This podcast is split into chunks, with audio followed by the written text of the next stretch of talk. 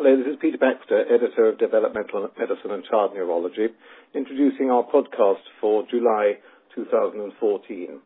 In it, we'll be discussing the paper Benign Hereditary Chorea Related to NKX 2.1, Expansion of the Genotypic and Phenotypic Spectrum, which is by Kathryn Peall and colleagues. It's going to be discussed by Kathryn Peall, who's an SPR in adult neurology at the MRC Centre for Neuropsychiatric Genetics and Genomics, Institute of Psychological Medicine and Clinical Neurosciences, Cardiff University, Wales, and by Dr. James Rice, consultant in Pediatric Rehabilitation Medicine, Pediatric Rehabilitation Department, Women's and Children's Hospital, Adelaide, Australia, who's also written a commentary on the article. Please can we start with you, Kathryn, to outline the paper and its background? We um, wrote a paper based on a cohort of benign hereditary chorea patients so benign hereditary chorea is a childhood onset hyperkinetic disorder with a, a non-progressive chorea and no marked cognitive impairment. And our aim was to collect a cohort of these patients with the NKX 2.1 mutation and to characterize them and phenotype them from a motor perspective, a non-motor perspective, and also look at treatment paradigms that had been used and whether or not any of these had been particularly successful the NKX 2.1 gene is quite an interesting gene because it encodes for a thyroid transcription factor protein, which is not only involved in neurological embryogenesis but also in lung and thyroid embryogenesis. And so this condition is sometimes known as the brain lung thyroid disorder. And so we were also interested in the coexistence of any thyroid or respiratory problems and uh, at what rate these occurred within this cohort. So, uh, Kathryn, this is a very interesting paper. Perhaps just to begin with, I'd like to ask you a little bit about your perspectives on the prevalence of the condition and what really drew you to an interest in wanting to uh, research this further. It began as part of my PhD project, which was based on hyperkinetic movement disorders in children. And I'd spent several years collecting a cohort throughout from the UK and from Ireland. And we genotyped all these cases and picked up three cases with NKX 2.1 mutations within this cohort. And then we're really lucky in the UK within the British Paediatric Neurology Association that there's an email pool uh, to be able to highlight that you've identified cases like this and whether or not anyone else has similar cases. So myself and Manju Kurian managed to identify seven other cases to put together this cohort of um, 10 cases. And I was particularly interested in the motor features of this disorder and how differential diagnosis was difficult and what other conditions that they could be particularly confused with or could make diagnosis difficult you obviously relied on then a lot of collaboration with other centres across the UK and Ireland. Was that particularly difficult, or was it because of the fact that you had this professional group through the Neurology Association that it made that quite feasible? Yes, I mean, I, I, think the association group is very helpful, and they have a particular movement disorder subgroup which is uh, meets several times a year, and that's an opportunity to highlight work like this. And actually, everyone was very helpful, very forthcoming with information, and I did my best to see as many of the patients as possible. I think I saw five of them in the end, but we had video footage from the other centres as well, and then a, a standard pro forma that I'd put together in terms of data collection. So actually getting the information together was very straightforward and it was great to collaborate with such a, a, broad group of individuals. Let's talk a little bit about the clinical assessment then. It's obviously very important in assessing children and uh, adolescents and even adults who may have movement disorders to, to take a rigorous and even standardized approach. Could you just describe in some details how you went about evaluating these children from a clinical perspective? A lot of the data, in fact, was collected retrospectively, so particularly information about age at onset and the nature of the motor symptoms at onset. So that particular data was collected from clinical notes and clinic letters, which in all of the cases had been done by pediatricians. So we felt that that was um, good, accurate information. Sometimes I think parental recall of exact age of onset was difficult and there was potentially a bit of recall bias, but that element of the work was reasonably rigorous all the patients then had a videotaped assessment to look at their current symptoms or their current motor features to look at whether there'd been any change or any progression or development of new symptoms from that at onset. Um, and then in terms of non-motor features or additional clinical characteristics, then we were reliant on the clinician in their assessment. And from experienced pediatricians are excellent generalists as well, and so they're picking up of the non-neurological features came through in the clinic letters. In terms of looking at the brain and thyroid involvement, I think because of the recognition that this disorder does have those components, most of the patients had been thoroughly tested at diagnosis for those concomitant symptoms. In, in regard to the genetic evaluation, is there anything particular about the type of gene testing or sequencing that was performed here that you could elaborate on? So yes, so within our research laboratory, we performed direct sequencing or Sanger sequencing, which is just placing a primer on the DNA and looking at the sequence of the gene and looking for any alterations to that that might change in the coding of the protein.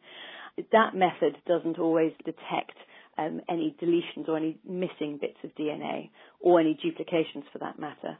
So in several of the centres where there was a, a, high suspicion of the clinical phenotype, patients had a specific sort of MLPA, which is a specific technique looking for deletions and duplications, or a microarray, which shows uh, detects much larger deletions or duplications. And in uh, two of the cases, that picked up large gene deletions that covered both the NKX2.1 gene but also some neighbouring genes as well. Let's move a little bit now towards some of the clinical features, particularly the motor feature of these uh, children and young people. And I certainly get the sense from your paper that when you really start evaluating and looking for motor features, there's really quite some diversity within the group. Would you like to discuss beyond the features of chorea what else you found and what that represented? Yes, no, I think what was really interesting is that the majority, in fact, eight of the ten patients presented initially with hypotonia, and looking back through their workup, a lot were evaluated for muscular or neuromuscular disorders, and then in infancy, um, demonstrating delayed motor milestones. It wasn't until sort of later childhood that maybe the chorea and then other movement disorders became more prominent. So we observed sort of later on myoclonus in half of the cases, against dystonia in over half, and then to a lesser extent some ataxia and tremor. And what was really quite remarkable is for a small number, three in our case, who then progressed into adolescence, for two of them, the chorea wasn't the predominant feature any longer. It became much less, and in fact, from a functional perspective, the myoclonus and dystonia were much more disabling. There was one case, however, where the chorea had become more prominent, but I think if we look at other literature in the same area, in particular a paper from a French group last year, there did seem to be this pattern of, of lessening of the chorea through adolescence and into adulthood, with other motor features becoming more prominent, which is very interesting in itself.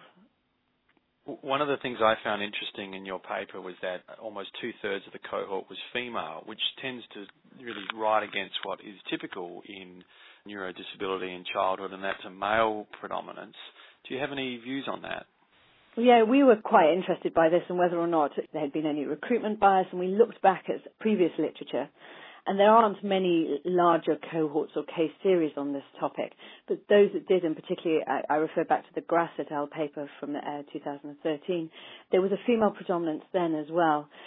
We didn't have the opportunity to look as to whether or not this was due to variable penetrance or due to imprinting methods. There certainly doesn't seem to be strong evidence for either of those, but this tendency towards female predominance probably indicates that a little bit more work needs to be done looking at whether or not there are any other genetic factors which influence gender distribution in this disorder. Moving on now to discuss some of the non-motor features. One of the things that's really interesting about this is the further you look, the more you find, particularly in regard to the hypothyroidism, but also, I guess, the heterogeneity of respiratory involvement. What did you find in particular in regard to those two areas?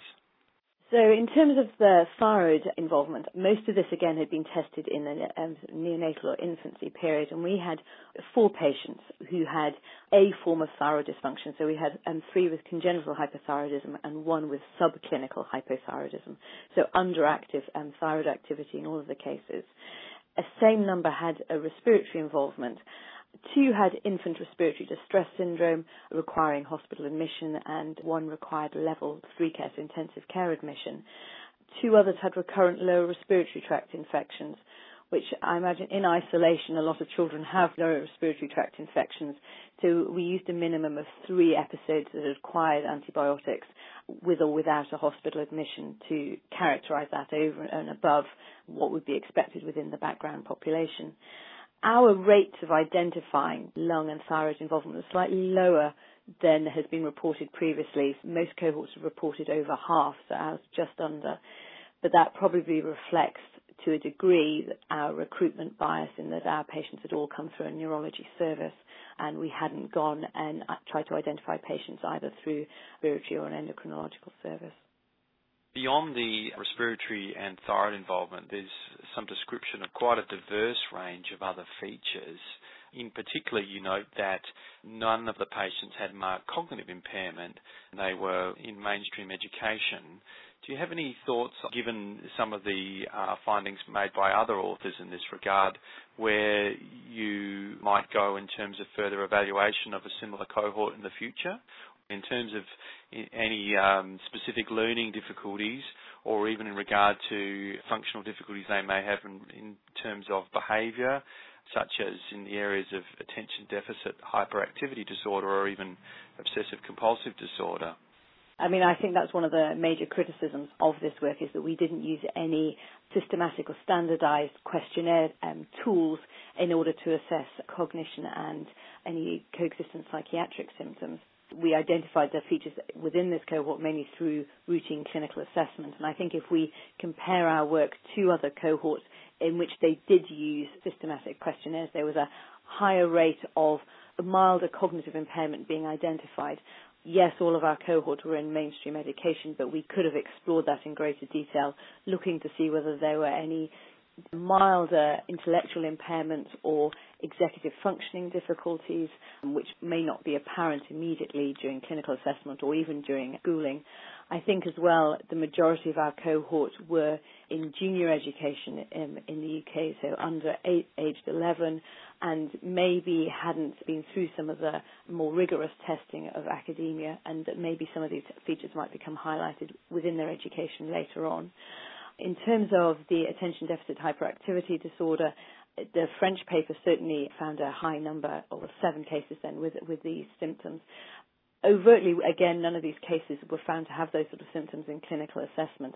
But I wonder whether if we'd performed some systematic questionnaire, whether we might have picked up some more subtle features. And certainly with any future work within these type of patients, then I think uh, use of those questionnaires or assessment tools and bringing in a, a psychologist as well would be very helpful in determining the more subtle features can coexist along with this movement disorder. Yes, I think that's a great idea in terms of looking in more depth in the future. I'm very interested in now the pharmacological treatment that was was used, and particularly what was the rationale between what type of medication to use in what situation. You describe a number of medications that were used, and uh, you evaluated for their outcome. How did you decide on the medication to use? And in particular, how were you trying to quantify the uh, effect of the medication treatment? Yeah, so this is quite difficult because all the medication had been started by the individual clinician looking after the case. So one centre, there were three cases from a single centre, but otherwise each case was treated in a different centre.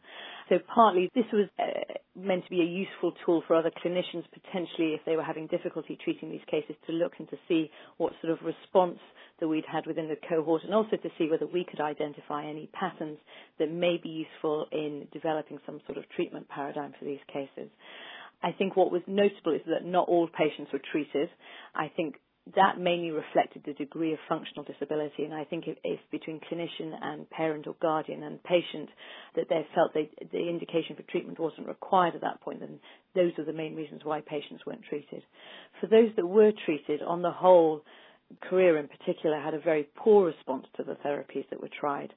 Levodopa was without doubt the most commonly tried therapy mainly because there were dystonic components and, of course, the concern over missing a dopa-responsive dystonia. In comparison with other studies um, who have reported improvements with levodopa, one of the limitations of our work is maybe that we didn't, our, the patients within our cohort didn't reach the doses that other people had used, mainly because of intolerance of side effects. Clonazepam and trihexyphenidyl did have some improvement uh, to the chorea, but certainly didn't um, totally remove those sort of symptoms. What we didn't do and what would be interested is to look at the impact of these therapies on the other features. So whether or not uh, the degree of improvement to the myoclonus or to the dystonia, as well as the chorea. And our sort of determinant of improvement was just whether the clinician and the patient and their family felt that overall there had been some degree of functional improvement, uh, be that um, moderate, mild, or, or marked. So it was, certainly wasn't entirely robust, but it was an opportunity to take a look at these. Another interesting feature was the one case with obsessive compulsive disorder. That patient had been started on some trihexyphenidyl with the aim of treating dystonia and to a lesser degree the chorea, and the obsessive compulsive symptoms improved remarkably with this treatment. And in fact, this patient was taking part in um, external exams at school at the time, and this treatment provided significant benefit for what would have been a very difficult period for them. One of the things that interests me is how you can apply measurement tools in this sort of population where you've got some diversity of movement patterns and obviously intentions of both the treating clinician and the family to see improvement. And I think uh, the reality is there are very few few tools that are tailored in terms of uh, being able to apply to such a rare condition. I wondered about whether there are even uh, measurement tools available in other situations, such as in cerebral palsy research, that can be applied. Uh, I just wonder what your thoughts were about looking beyond into other populations with the aim of trying to provide some more robust measurement and outcomes in these sorts of situations. Whether you have since come across anything else that could be relevant to this group?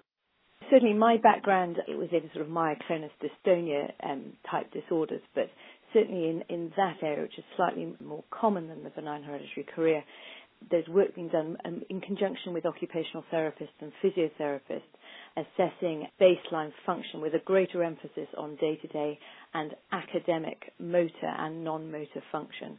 And how therapies beyond just oral medical therapies can be used particularly physiotherapy paradigms, to try and improve functional outcomes for these patients.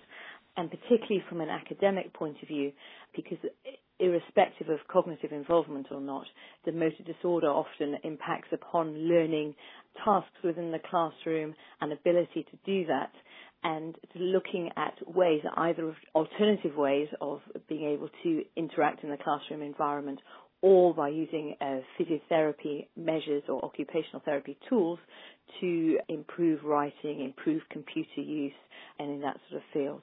I think there are several systematic assessment tools that are, that are used for that. Um, I, they differ slightly between different centres, but that sort of more functional assessment, I think, is uh, would be particularly interesting in these patients, and also could provide a much more pragmatic, in view of the very poor response from the oral therapy, that would really help these children as they go through their schooling and move into adolescence. Well, I think you've hit the nail on the head as far as the, the to grapple the issues is much greater than just what you can achieve in the clinic. And I very much enjoy that idea of looking more broadly in terms of their functional impairments and what difficulties they may be experiencing either at school or uh, elsewhere in their lives and how you know the role of therapy is really quite a powerful role in how it's not just about what doctors can uh, do with prescription in the clinic but uh, how others within the broader network and particularly involving therapists can assist. So I think that's a really important point. I'd like to ask you a bit now about this, um, I guess this really unique aspect of this condition is that it has this reassuring overall name of benign hereditary chorea, but when we start to look more deeply into this with the work that you've done, realize that it may not well be benign, and in fact, beyond the chorea, there are other things that are probably more concerning. Why do you think this chorea may, you know, wax and wane, and then uh, other features of uh, the motor disorder, which may be apparent early, become more prominent and may even persist? What, what are your thoughts on, I guess, what might be the basis of this, and and indeed where this sort of condition goes beyond the paediatric clinic into adulthood?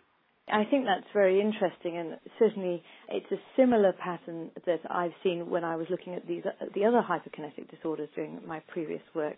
And I wonder whether uh, what we're observing is a degree of neuronal plasticity and development of the child brain as they progress through childhood and into adolescence, and whether particularly with likely involvement of basal ganglia networks involving the prefrontal cortex, and whether plasticity and development and maybe overuse with certain movement disorders leads to development of, of new pathways or aberrant pathways that then give rise to a change in the predominant symptomatology. I think um, certainly one of the cases now I see in an adult clinic, and the chorea is very mild, and yet going back to childhood was really quite predominant and affected gait. And I, I do wonder whether this is a predominant plasticity disorder and whether if uh, sort of imaging studies looking at brain volumes and changes in uh, brain architecture with more high level functional imaging, whether we would start to see changes if you followed these children up longitudinally over time and what that meant for their adult brain in comparison with childhood imaging. Absolutely. And you talk about plasticity and you also talk about how disabling early on the chorea can be. Did you get any sense that beyond the motor disorder, there may actually be uh, some sensory dysfunction in these children? I think certainly because the cases that we observed who had some ataxia, there were question marks over whether it certainly didn't look like a cerebellar ataxia and whether or not there was a sensory component there that gave it a degree of clumsiness. I, I think it's not a particularly scientific term, but I think that was probably a more accurate description of the motor patterns of these children. And that together with the hypotonia that was seen during childhood, I think that there, there probably was a degree, or at least in some of these patients, a, um, a, significant sensory contribution, which may give rise to this sort of spectrum of phenotypes that we see from the motor perspective. Certainly. One of the challenges in this type of condition, I think, is that it is such a rare condition, yet to actually try and further pinpoint the prevalence in the greater population is very difficult. From your experience and from the work of your colleagues as part of this neurology group, do you have any thoughts on going forward ways that you may be able to formalise case identification? And you'd be aware that I suggested even the idea of a registry being established for these rare disorders and how that might uh, come into play? Yeah, so I think there's probably two areas where these type of disorders, these seemingly rare disorders, over the next couple of years, our recognition of them and identification is going to improve. I think one element is that more and more centres are using gene chips now rather than the clinician having to select individual genes to be tested. And I think inevitably that sometimes throws up some surprises. And so I think we might see that we will start to identify more and more of these cases because certainly this gene is included on most, if not all, childhood hyperkinetic panels and also dystonia panels as well now. In terms of registry, I know within the UK, the Pediatric Movement Disorders Group are looking to really develop a, a central database for registration of all rare hyperkinetic disorders so that these cases can be followed up longitudinally. We have a better understanding of what takes place, but also for studies like this, should a particular group develop an interest, that there are a cohort of patients already established who can be identified and that real progress can be made in this area in whatever means, whether that takes on an imaging study or a, a physiotherapy treatment paradigm study or anything of that nature. I think the combination of those two factors will uh, improve identification and also allow more coherent study of these rare disorders. And I think in addition to that, if you do have more consistent identification methods and, registries that allow for surveillance, you know, prospective management, the other goal needs to be that you ameliorate the condition that ideally through earlier intervention and strategies that are really, you know, across the disciplines that you are impacting on the outcome of this condition and changing its natural history.